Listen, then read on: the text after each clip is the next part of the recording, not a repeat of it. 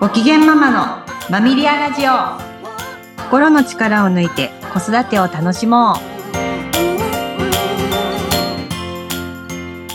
皆さんこんにちはマミリアの鎌田玲奈です。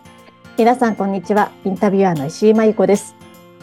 玲奈さん今回のテーマですが子供の人権と個性についてということですね。はい前回、あの、まあ、初めて人権というテーマについて触れてみましたけど、はい。なんかちょっとあの、言葉としては重みのある言葉かなと思って、はい。ね。まあ、どのように皆さんが受け止められたか、まあ、私もちょっと聞いてみたいところはあるんですけど、今日はもう少し、あの、生活に近い言葉で、あの、個性というテーマで、えー、人権について考えてみたいと思います。個性と人権がどう絡んでいくのか、すごく気になるところですね。はい。あの、私が、まあ、前回の回で話したときに、あの、まあ、子供たちの髪を染める、うん、あの、現象、髪を、はい、親がですね、えー、あの、子供の髪を染めるとか、あの、反り込みに、こう、稲妻マークを入れたりとかっていうところに疑問を感じますっていう話だったと、ね、思うんですけど。はい。はい。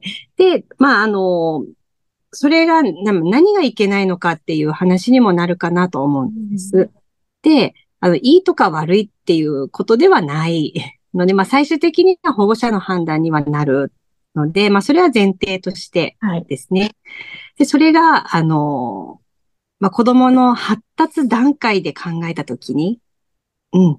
やっぱりなんかそういう髪型が可愛いとか、まあ、それが服装だったら、そういう服装が可愛いとか、うん。えー、その子が持ってる素敵なところとか、持って生まれた個性っていうところに、こう、あまり着目してもらえないまま、うん、うんうんまあ、どういう入れ立ちでいるかっていうところに、まあ、大人の目が止まりやすいという幼児期を過ごすとどうなるんだろうっていうところ。はい。はい。そこをちょっとあの考えていただけたらなっていうところがあるんですけど、うん。なので、あの、まあ、心理学では個性というより、あの、特性という言葉をよく使うんですけど。ええー、そうなんですね。特性。はい、特性ですね。で、あの、まあ、コミュニケーションがもともと上手なお子さんっているんです。おお、そうですか。はい。で、コミュニケーションが苦手なお子さんっているんです。うんうんうん、で、それが個性。ああ、それは個性なんですね。ですね。うん。はい、持って生まれたその子の力とか魅力っていうのが、まあ個性。うん。まあ、心理学的には特性という言葉で説明されるものになっていきます。はい、うん。なので、乳幼児期の間に、その子が持って生まれた力が何なのかっていうのを、できるだけ早く保護者の方に 気づいていただいて、うん。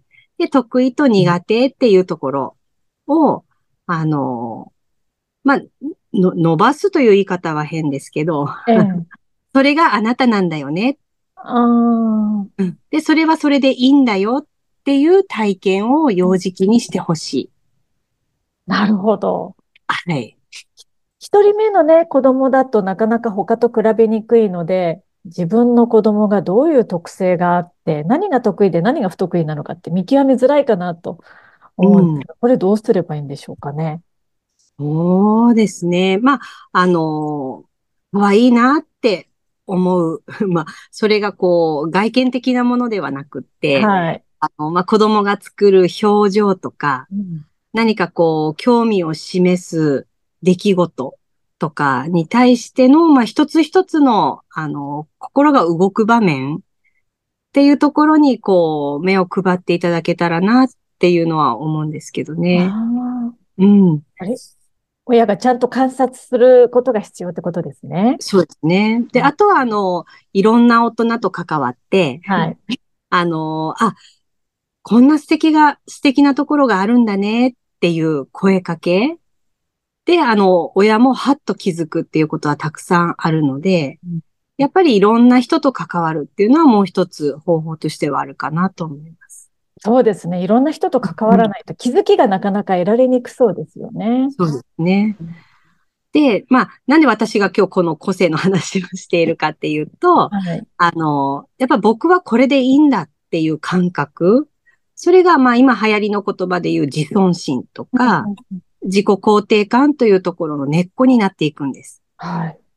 うん。なので、あの、それが、こう、髪型とかで注目を集めた経験がある子っていうのは、まあ、その外見的なアピールによって人の関心を得るという学習をしているので、自分の内面を、えー、人に見せるっていうことよりも、まあ、そういう外見的なパフォーマンスの方にエネルギーが向かいやすくなります。ああ。なるほど。はい。なので、これが、まあ、発達が進んでいくと、えー、学校という社会に出くわしたときに、えーはい、で、特に中学生になったときに、あの、まあ、持ち物が人よりも多いとか、あの、流行のものをいち早く持つとか、なんかそういうところにエネルギーがいって、あの、高速に対していちいち反応するとか。はあ。で、髪型を注意されたら、これは個性だと主張する。うん、で、今の時代はどちらかというと、そういう個性という言葉に反応しやすいので、はい、うん、あまりその眉の細さとか髪型に対しての指摘っていうのはしにくい時代にはなってるんですね。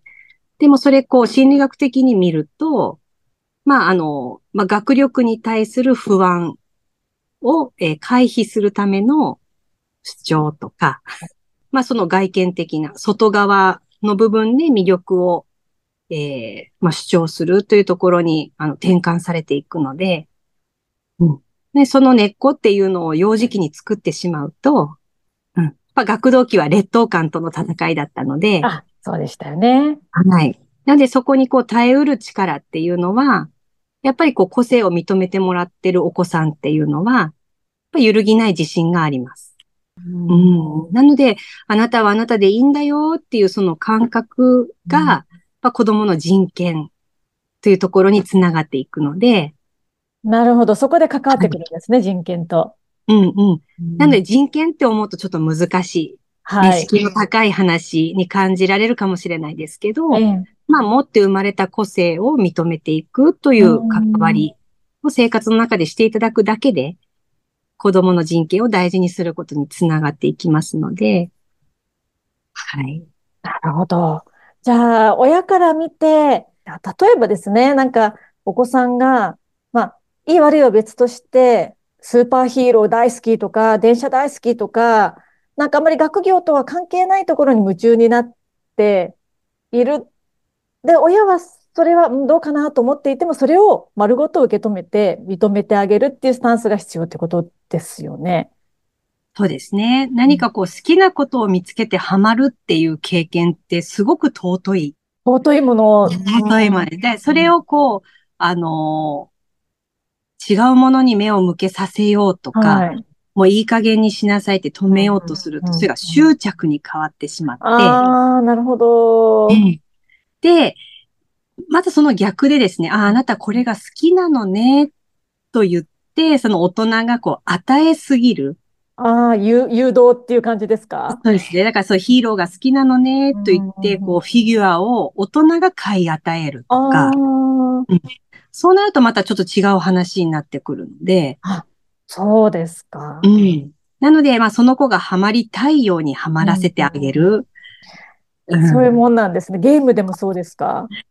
ゲームとなるとまたね、ちょっと難しい。そのメディアとの、えー、あの、関わりというところではまた違う注意が必要になってくるので、そこはまた違う話になってくるんですけど、はい、まあ好きなことを好きなのねって認めてあげるっていうこと自体はすごく大事なことになりますので、はい。うん。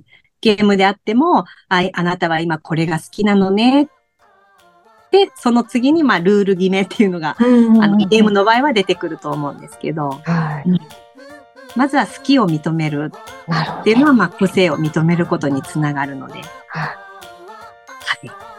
親としてはちょっと難しいかもしれないけれども、でも本当に大事な話ですよね。そうなりますね。